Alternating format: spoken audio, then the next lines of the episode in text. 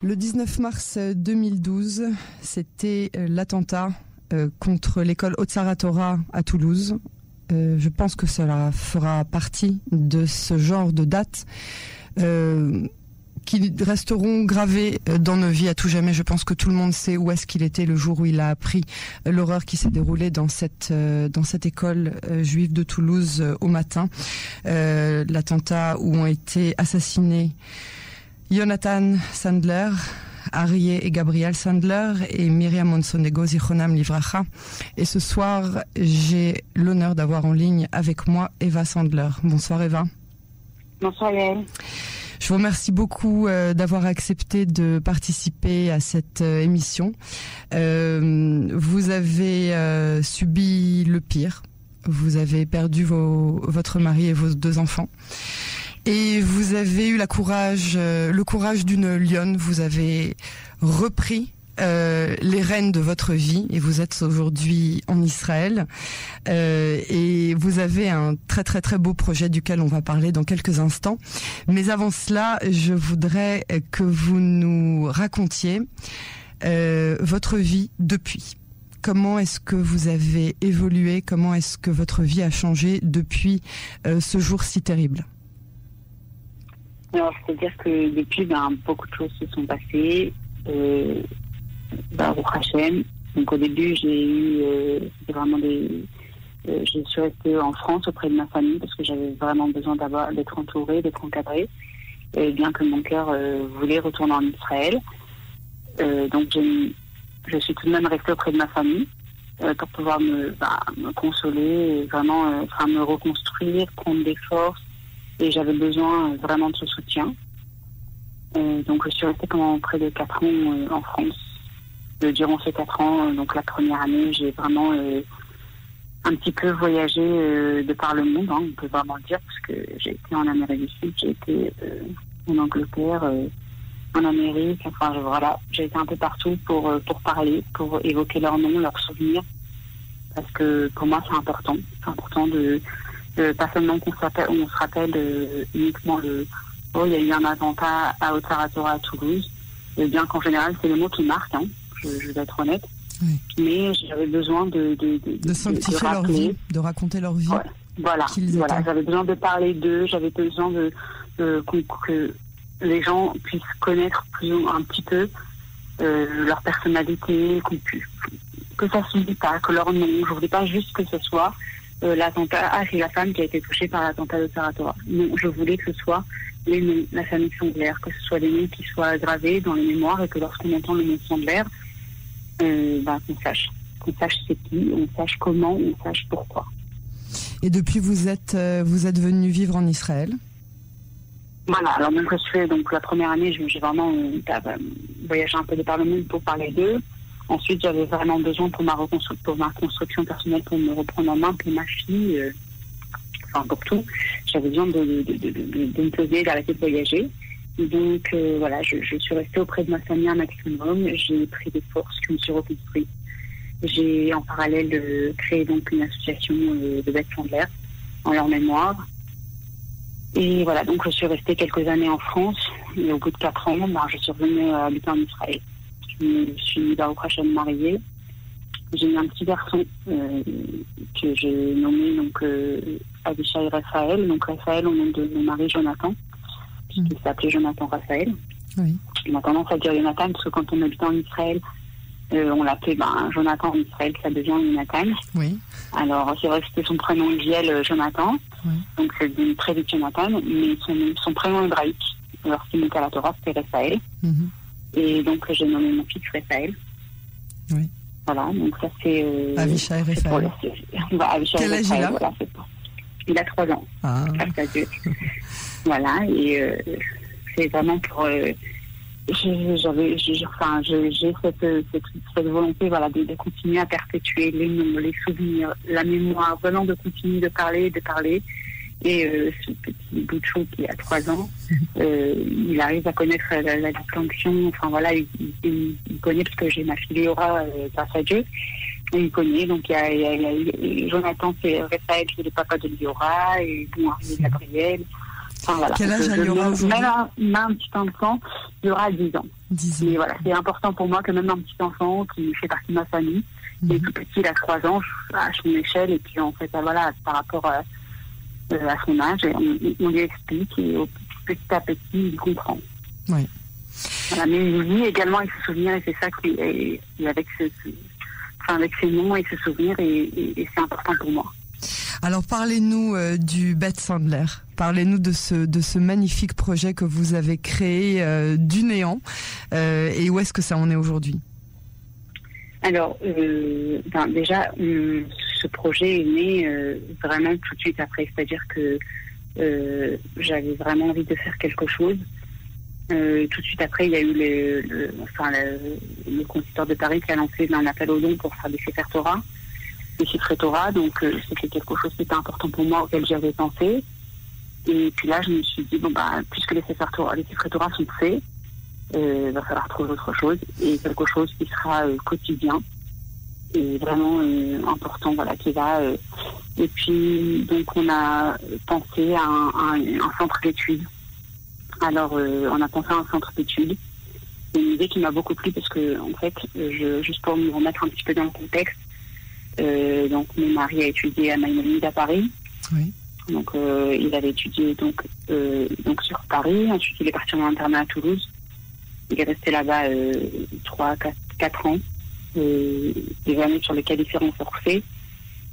donc aussi bien au niveau études, hein, puisqu'il avait fait des études de commerce. Et ensuite il est parti et ensuite il a fait en, en plein milieu de ses études euh, il a eu un examen qui tombait Shabbat. Il n'a pas voulu se présenter. Il est parti chez le recteur de la fac pour demander de, décaler. Le recteur de la fac qui lui a gentiment dit ben, écoutez, si vous voulez être euh, juif, vous n'avez qu'à partir en Israël. Euh, ici, l'examen, il restera samedi. Donc, ben, suite à ça, il a été un peu perturbé. Et il a décidé de finir son année et de venir ensuite en Israël. Et il a intégré dans, dans un premier temps une, une yeshiva d'été où il a commencé à étudier, où il a beaucoup pris goût. Et au final, ben, il a prolongé, prolongé. Et voilà. Et donc, en fait, il avait, euh, il s'était vraiment euh, mis dans ce, dans, dans, ce milieu. Il aimait beaucoup étudier la Torah. Il aimait la retranscrire. Il écrivait des articles dans le, dans le magazine de contraste.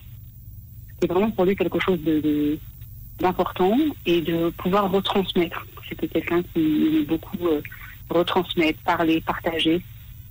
Euh, et, d'ailleurs, c'est la raison pour laquelle on est reparti à Toulouse, puisque pour lui, Toulouse l'avait appris, enfin, l'avait fait grandir, entre guillemets, et il voulait donc ensuite retourner dans cette ville pour pouvoir retransmettre ce qu'on lui avait appris, ce que lui avait appris. Et donc on est reparti vers Toulouse en tant que en tant que rabbin là-bas pour pouvoir, euh, en tant qu'enseignant, en tant que rabbin, pour pouvoir voilà, former des jeunes et leur faire goûter un petit peu à ce que c'est que la Torah. Et donc euh, le, judaïsme, hein, parce que voilà, la communauté juive de Toulouse est, assez éloignée, donc c'était son but. Et c'était euh, c'était sa vocation, vraiment. C'est-à-dire c'était un homme qui. J'aimais ça. C'était vraiment c'était inné en lui. C'était inné en lui. J'allais voir que toutes les semaines, quand on habitait à Toulouse, donc euh, on, était à Toulouse et puis il enseignait à Toulouse euh, aux étudiants, euh, à l'école et puis même même ensuite toutes les semaines il partait à Bordeaux. Alors il dormait la nuit sur place là-bas parce qu'il était trop tard pour repartir, mais il y avait toutes les semaines, tous les mardis soirs, il allait à Bordeaux pour aller rapprocher un petit peu les étudiants de Bordeaux et leur donner des cours.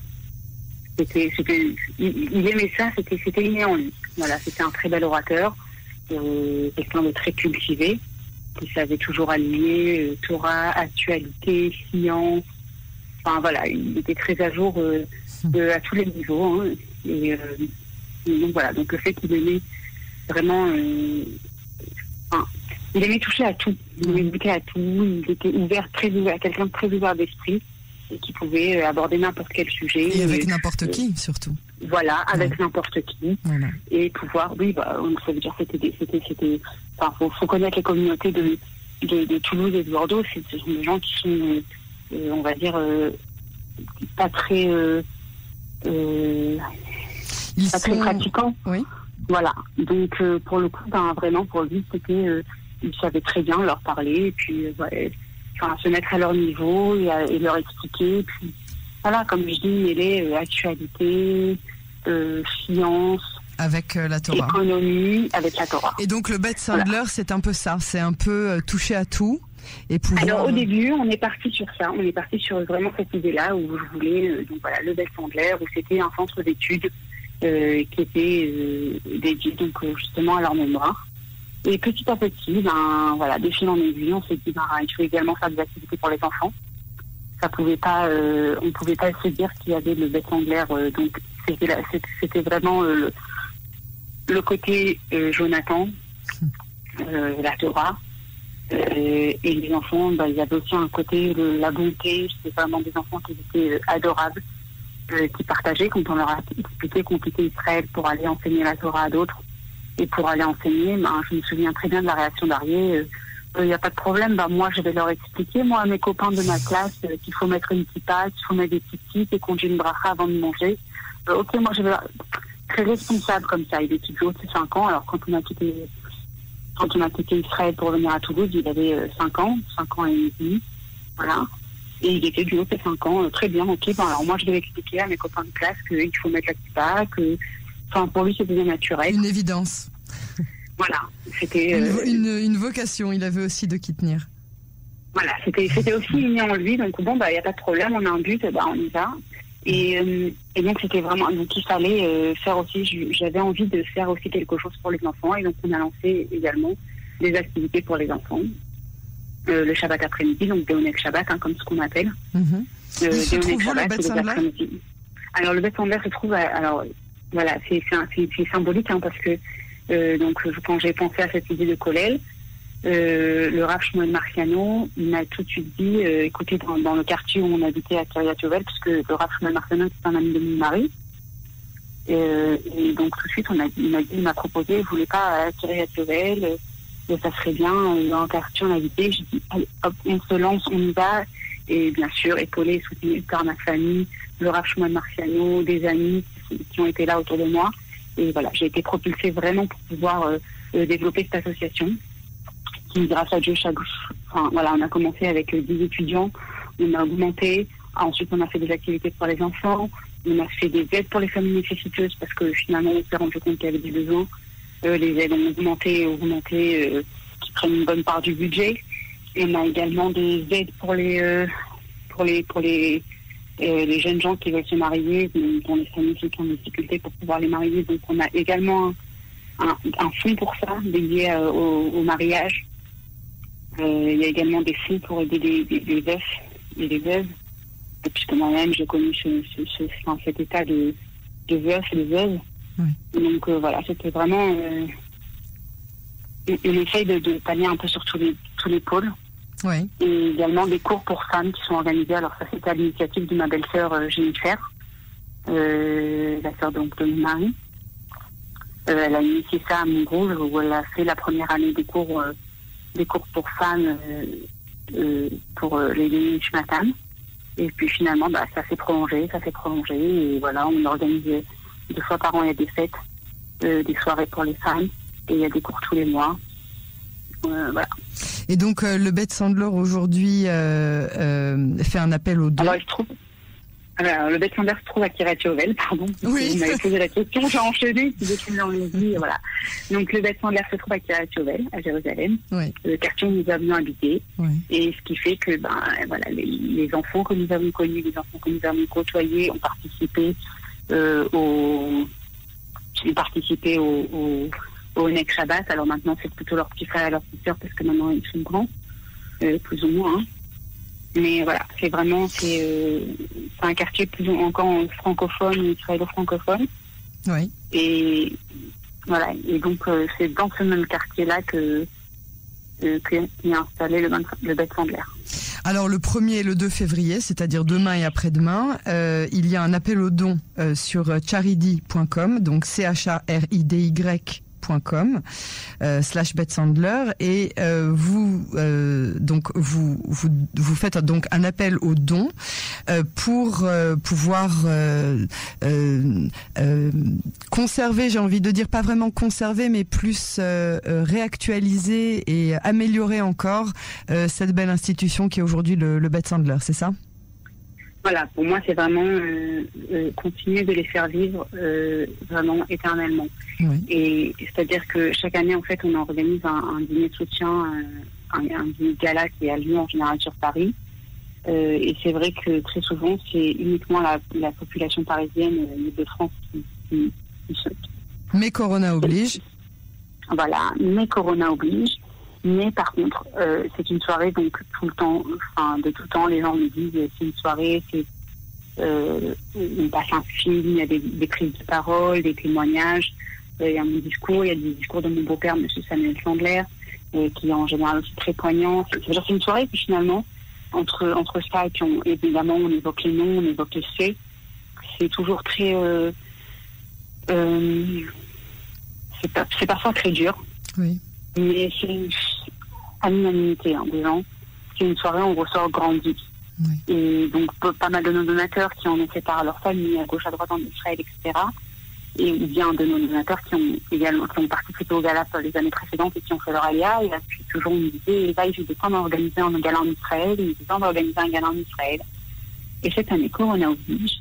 Donc, le gala ne sera ni en France, ni en Israël. Mais on a décidé de, voilà, de vraiment de, de toucher d'étendre notre population, d'étendre nos donateurs et de vraiment de, donner à, un peu à tout le monde, hein, de pouvoir euh, euh, d'avoir ce privilège de pouvoir euh, aider cette institution et de pouvoir m'aider à, faire perdurer leur mémoire. Donc pour toutes les personnes qui sont intéressées à participer à cette belle à cette belle œuvre, nous vous disons donc cherchez sur charidi com c h r i d y.com slash Bette Sandler. Vous pouvez aussi évidemment chercher euh, Bette Sandler sur Google.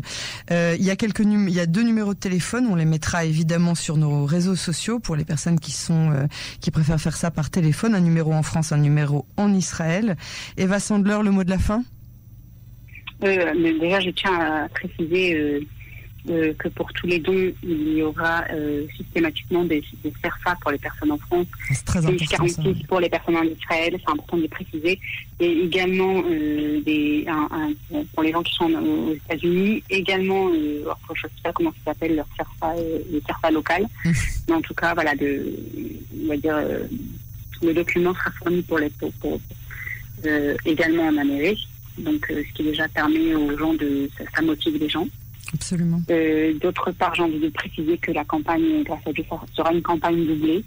Euh, nous avons des donateurs qui sont prêts à, doubler la, la, ah, de ce qui est, euh, de ce qui sera récolté donc à ce moment-là. Donc c'est pour ça que j'invite doublement les gens à participer. voilà. Et c'est pour moi vraiment, j'ai envie de dire que le Bête c'est moi, mais c'est eux. Mais c'est aussi vous tous c'est aussi vous tous. Et c'est pour ça que j'appelle vraiment les gens en masse à participer, à partager, à diffuser l'information pour pouvoir, euh, euh, voilà, qu'on soit nombreux euh, à rappeler, se souvenir cette mémoire. on a, voilà, on a tous été touchés. J'ai toujours des témoignages des gens qui, que leur monde a tremblé et que, que, chacun se rappelle où il était, ce qu'il faisait exactement, comment il a appris, par qui, quand. Enfin, quelle était la réaction. Donc je pense que voilà, ça, permet vraiment à tout le monde de, donner cette, possibilité de, de, soutenir. Euh, et pour me soutenir, c'est soutenir le best-seller et, m'encourager à pouvoir faire euh, vivre éternellement leur mémoire. Merci beaucoup Eva Sandler pour ce beau témoignage et ce, euh, ce beau projet. et je vous dis à très très bientôt sur les ondes de Canon français. Merci beaucoup. Au revoir. Merci à vous. Au revoir.